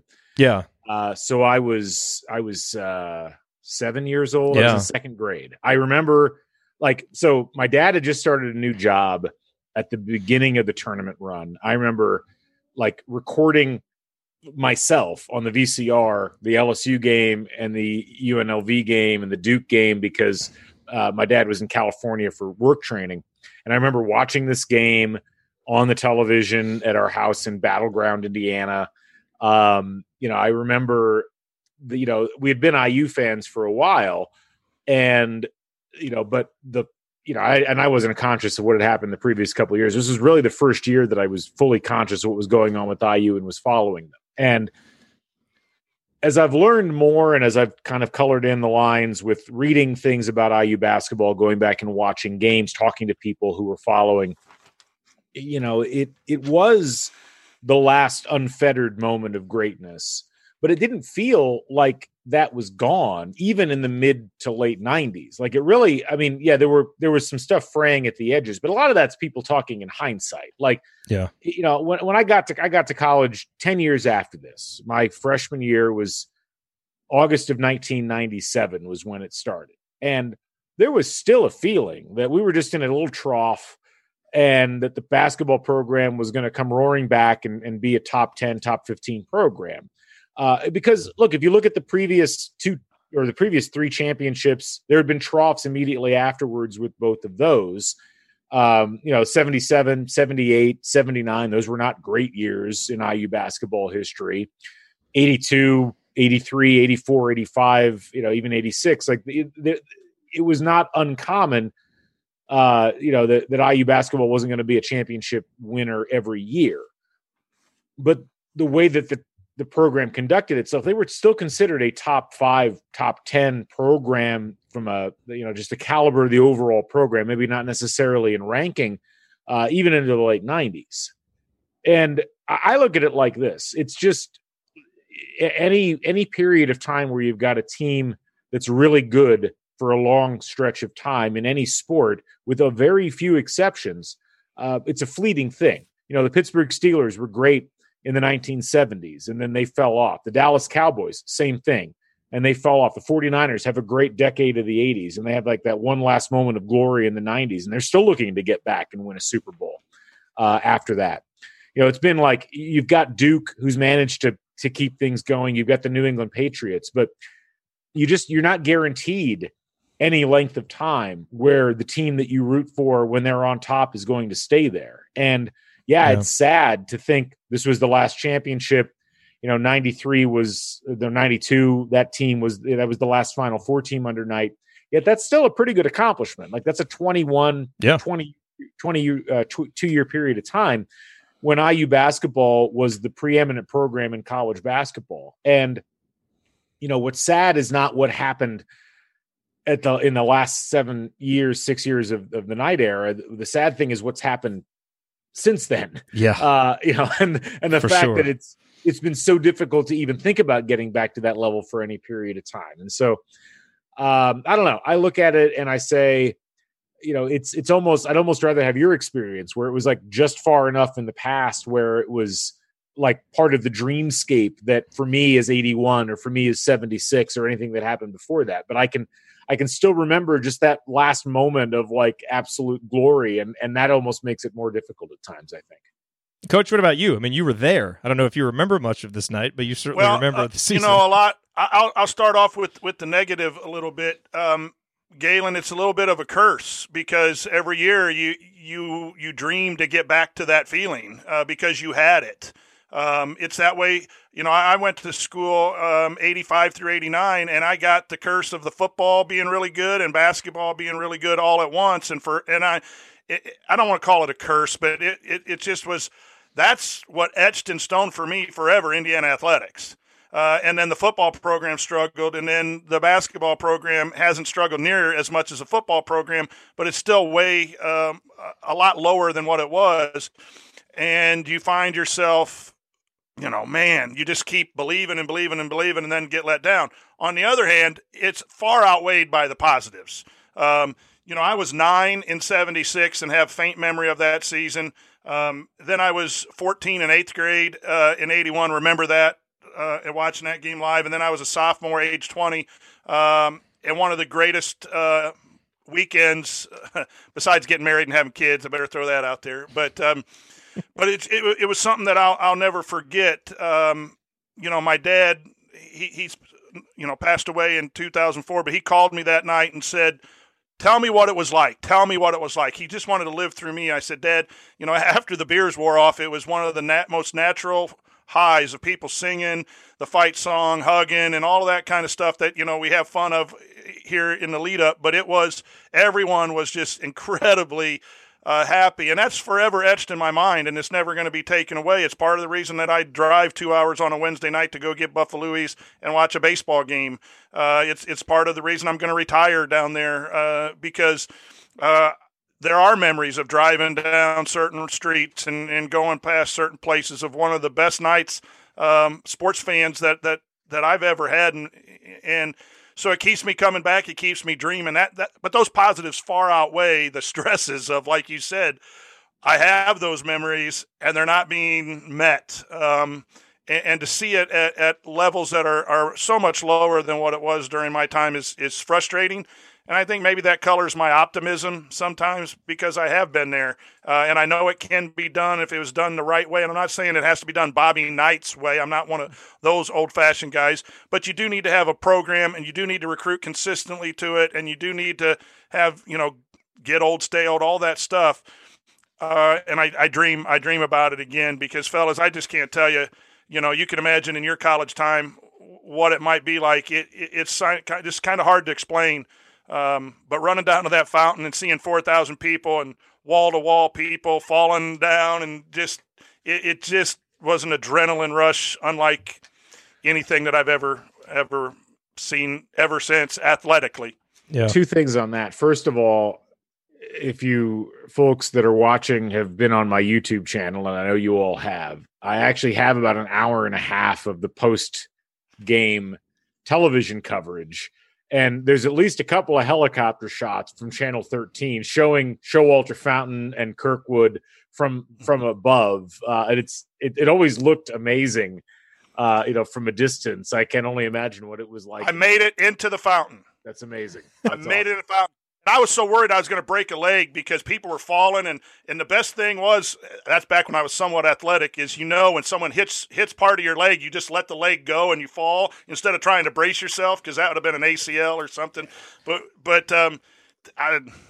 I'll try to keep this PG, but man, there were clothes flying around. There were there there were things that this, this guy was not from a, this was not a warm night either. no, and it was snowing.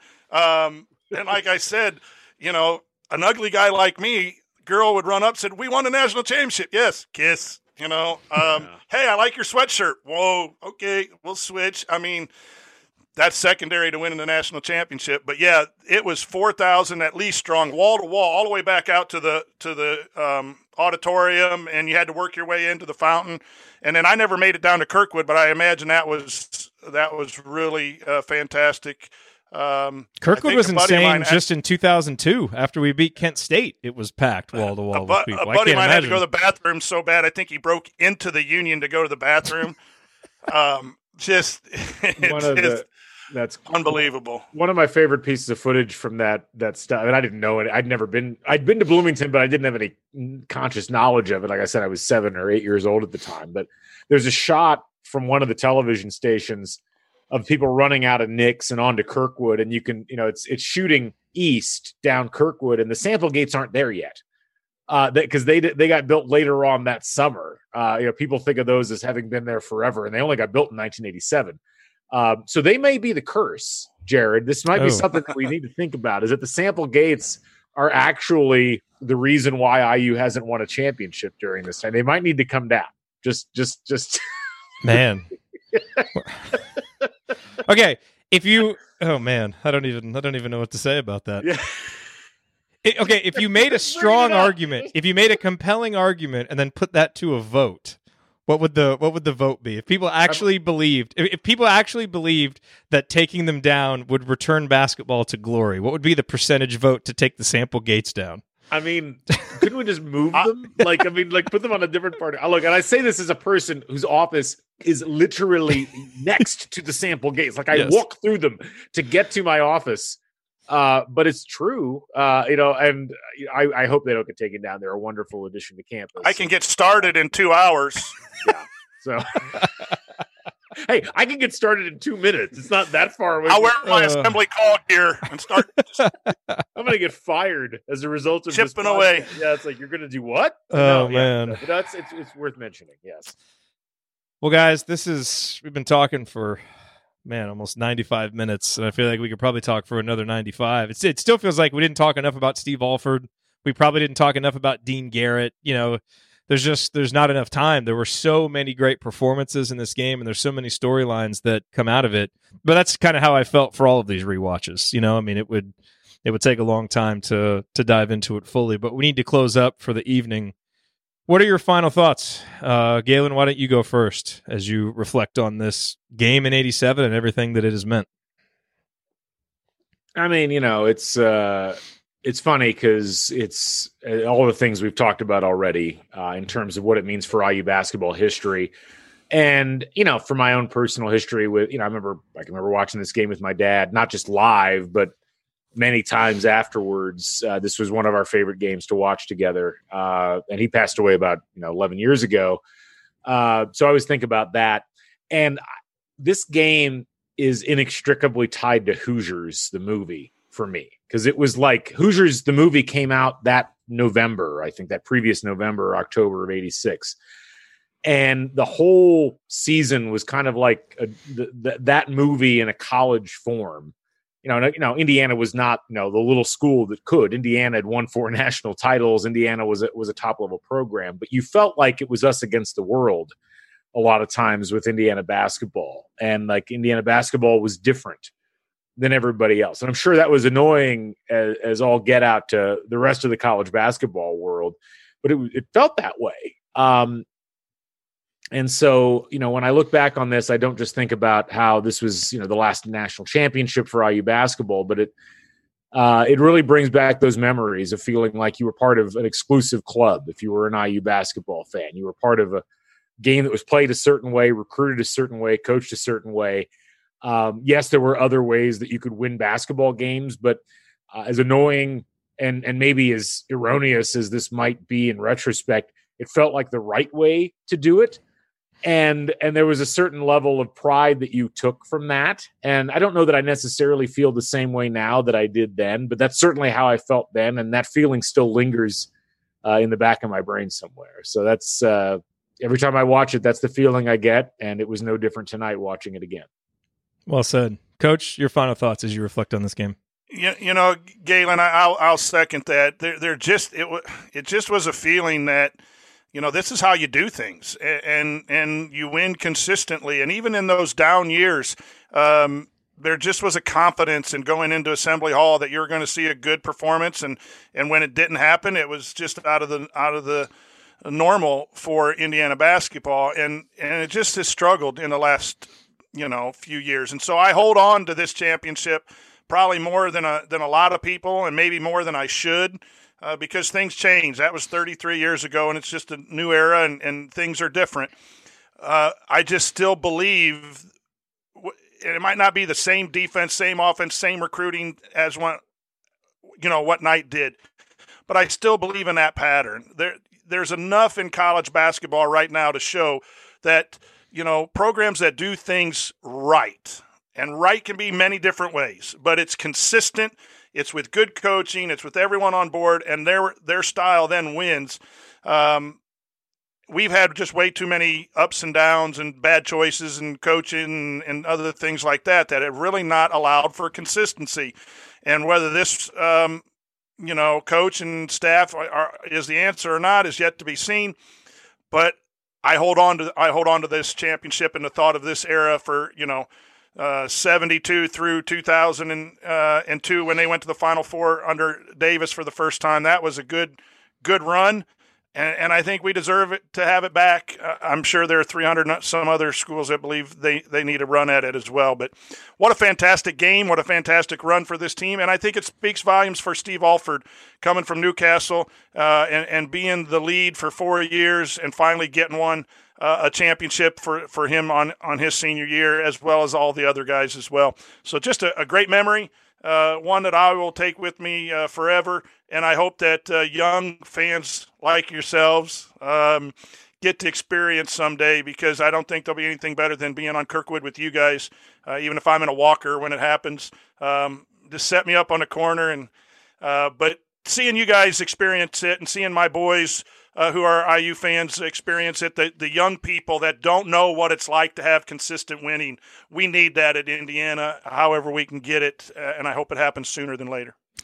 Last thing that I want to mention, you know, and we made this mistake in a couple of earlier post game shows for this rewatch series that we did with Eric Anderson, and, and we forgot to mention, you know, his unfortunate passing, and I want to mention Daryl Thomas's unfortunate passing. You know, two guys when you're doing post game shows for teams in the 80s and in the 90s, you shouldn't be talking about you know players of those teams passing away. You know, same with William Gladness on the you know from the 2000 team, and unfortunately, that's you know that's one of the things that we've had to kind of reface doing these re-watches is some of these great names in IU basketball history and great guys uh, who have passed away early, and obviously Daryl Thomas passed away in 2018.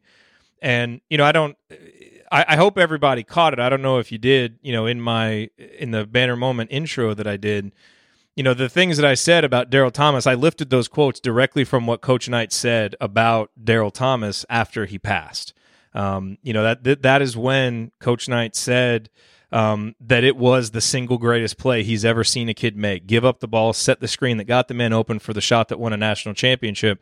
That is Daryl absolutely unselfish. Um, that, those are Coach Knight's words, you know, and yeah, I've always, I've always been touched by that because obviously, you know, as, as, we've read about and heard about, Daryl did not have the easiest time playing for Coach Knight, um, and Daryl got a lot of tough love from Coach Knight, but it seemed like you know they ended up with a good relationship at the end of it, um, you know, and that is a success story in, in Indiana basketball.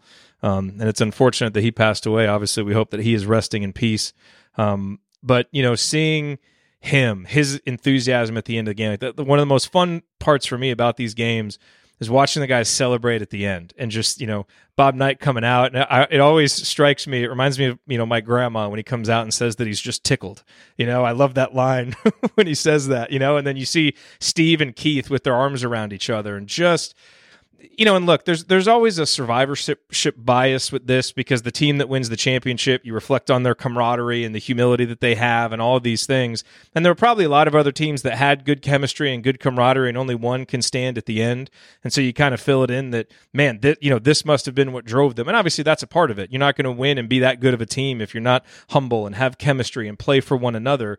But it's also about the talent and that's the other thing. You know, I've I've always thought about this team. You know, Galen in a sense, like you said, as kind of an underdog. But then you watch this game, man.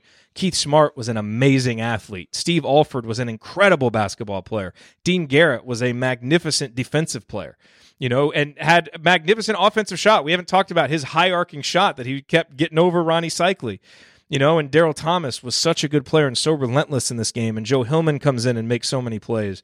And so that's my you know my final thought about this game is a team that had great humility that had great chemistry that had incredible leadership from bob knight who knew how to get through to a guy like daryl thomas who was able to steer steve alford through four up and down years who was able to make a move in a game to pull keith smart from the depths of playing terrible to playing the best he's ever played you know and then all the individual talents it all came together and because Syracuse missed a few free throws and didn't take advantage of their opportunities, we win a national championship. And that's that's what's great about sports. It can be frustrating when you're on the other end of it, you know, and so there are many Syracuse fans who could be talking about this game now who are not. And if it had gone differently, this is a game that we wouldn't be talking about right now. But it did, and it went our way, and Keith Smart made the shot, and he always makes the shot, and it makes me nervous every time I watch this game because I fear is this going to be the time that he he misses the shot? Like it goes in, right? And it goes in every single time. And it's awesome. And it's our fifth national championship and hopefully one of these days soon we'll get another one and we'll all get that experience and we can hang banner number 6 and just keep moving on from there. So, last thing I want to say, coach to you, to Galen, to Ryan, to Andy, to Chris, to Scott, to every, did I miss anybody? I think I got everybody who's been doing these re-watches, right? I think I've got everybody. Thanks to you guys for taking the time, you know, over the last few weeks, you know, to do this because I think it's been really fun. Um, but I've gotten so many great comments from fans and listeners of this show that have really appreciated, you know, us doing these re-watches and had fun with it. And so I want to thank you guys for your time, and also want to thank everybody who has participated in these with us because if you're not there participating you know, we're just a bunch of old guys talking about these old games. But the fact that you've had so much fun tweeting and watching and being here for the live chat and emailing me, it has made it so meaningful. And so I'm glad that in this very strange March and April, where we've had no sports and we can't even go anywhere and we're stuck at home, that at least we've had each other and that we're lucky enough to cheer for a team that has so many great games to reflect on and, you know, Galen, you've got a huge YouTube library. We could do this for many more off seasons and not run out of big games. We only did 60% of our national championships for crying out loud. So we got the other two. I know. So we're going to have to do those at some point. so you artifacts. But no, and, and Jerod, thanks to you. I mean, you were the one that emailed us all with the initial idea and then we fleshed it out over a week or so. But, uh, you know, in a in a period of time where there's not a lot going on, and there's not uh, there's not live sports to watch certainly, and and I think everybody was wistfully missing the NCAA tournament.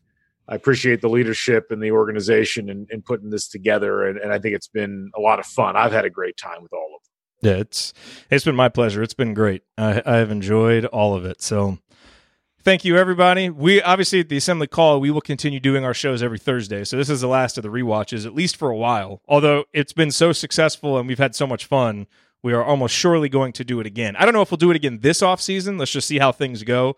But in future off seasons we definitely will. But our thursday show will keep going. Crimson cast is going to continue to have shows regularly i would assume. Maybe. Maybe so, oh, well, Loves, Loves, we've been too busy reviewing Bloomington restaurants to yeah. talk about sports. But those sure have been great. those you. have been great. those have been a lot of fun.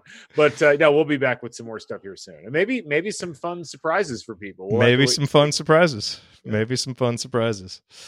All right, everybody, have a great night, and we will talk to you Thursday night on Assembly Call Radio. Take care, everybody. Good stuff.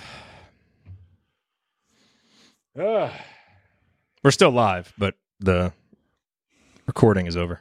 I wanted to make one note. We, I didn't get a chance to talk about this. Uh, I've just forgot about it during the podcast. But the one shining moment thing is interesting. I don't know if anybody's actually read the history of one shining moment, but um, we actually have Armin Keteyian to thank Yeah. for one shining moment because he he got a tape of, of, of the, the the thing that David Barrett had written uh, the previous year, and that ended up becoming the de- essentially what you hear in this is the demo, but the demo lasted for like seven years. Like Teddy Pendergrass didn't record his first version until 1994, and uh, it- I don't so mind the original. I, I really, ori- I, I- really don't. I might prefer it actually. I, I, I know I I do prefer it. I, I don't, Mm. and I get criticized for that constantly from other people that like the the Teddy Pendergrass version, and I understand their perspective. But to me, this uh, this just sounds right, and I think the editing on this one's better because it doesn't like in. It, it's like, oh, let's show some stuff that actually happened in the games and like try to put it in some level of chronological order. Whereas I Yeah. think the editing's gotten a lot more about let's find the best visual effects and things like that over the course of the last 10 years or so. yeah, people just want moments. Yeah. Give us moments. Yeah. No, it's great. It is funny. There's a random shot of IU in Assembly Hall in this in the '87 version. Uh, it's right after the behind the back pass from Steve Eyl in the Fairfield. Such a great pass. It is. It's tremendous. But there's there's like a brief shot of them like celebrating on the sideline of the Assembly Hall, which is funny because that did not come from the NCAA tournament. That was probably from the Ohio State game or something like that. Yeah. Uh, well, I look forward to watching One Shining Moment again next year since we won't get this year's, Yeah. but hopefully well, you know. we'll see. no, this has been good though. It's uh it's been fun and yeah, I think it's interesting because the uh it's funny to like this is like this feels like the transition period, this 87 game to like modern basketball entirely because of the three point line. Like they made a comment in the game about how um, you know, in a normal game, Alford would have driven to the lane and and uh, looked for a shot there, but instead he's hanging out at the three point line, and you know, it's just uh, it's weird how embryonic it looks in this one, and how how Yeah. relatively few three pointers get taken in it. But uh, you think about everything that happened afterwards, it's like this moment frozen in time. It's also interesting watching this game. Like it felt like if it had been played today, Alford would have taken 15 or 16 threes because he was not hunting them at all. He just Yeah. got wide open ones in transition through the offense, but like he didn't really like, the one that he bricked, he kind of forced that one, but otherwise he didn't, you know, and so it kind of felt like they're in a game in today's game, he would have gotten so many more opportunities, obviously. Um, not just because the offense would have been geared toward that, but because some of the ones he passed up that maybe were marginal looks are now shots that everybody just takes. So, man, would have been fun to see him at the three point line for. we we four did years. benefit from that rule being put in this year Yeah, uh, of the of the 87 year with Alford being a senior and making like fifty five percent of them. I, as I as I think I mentioned on the UNLV game, you know, twice in a row, the NCAA institutes the three point line in in part to try to like um make it more fair for other teams because IU was so good at running defense in the two point in the in the uh, on two point plays. And and it happens in the Big 10 season in 83 you know Knight famously says you know 10 teams in the conference uh nine teams voted in favor of the three point line IU voted against it. IU then goes out and leads the conference in three point shooting and wins the Big Ten title. And then when they vote whether to bring it back, nine teams vote against it and Indiana votes for it.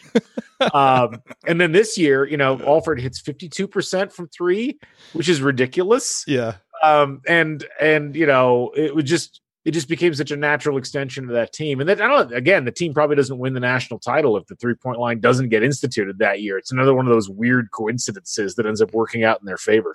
yep.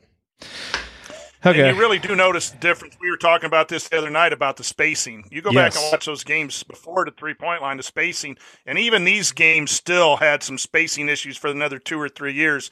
But boy, the game has has really, really, really changed. yes, it has. All right, guys, have a good night. Good stuff. Thank We'll you talk all soon. again. Thank you, folks in chat, and uh, we'll catch you next time. Yes, See you, will. chat mobbers. Bye, everybody. Bye bye.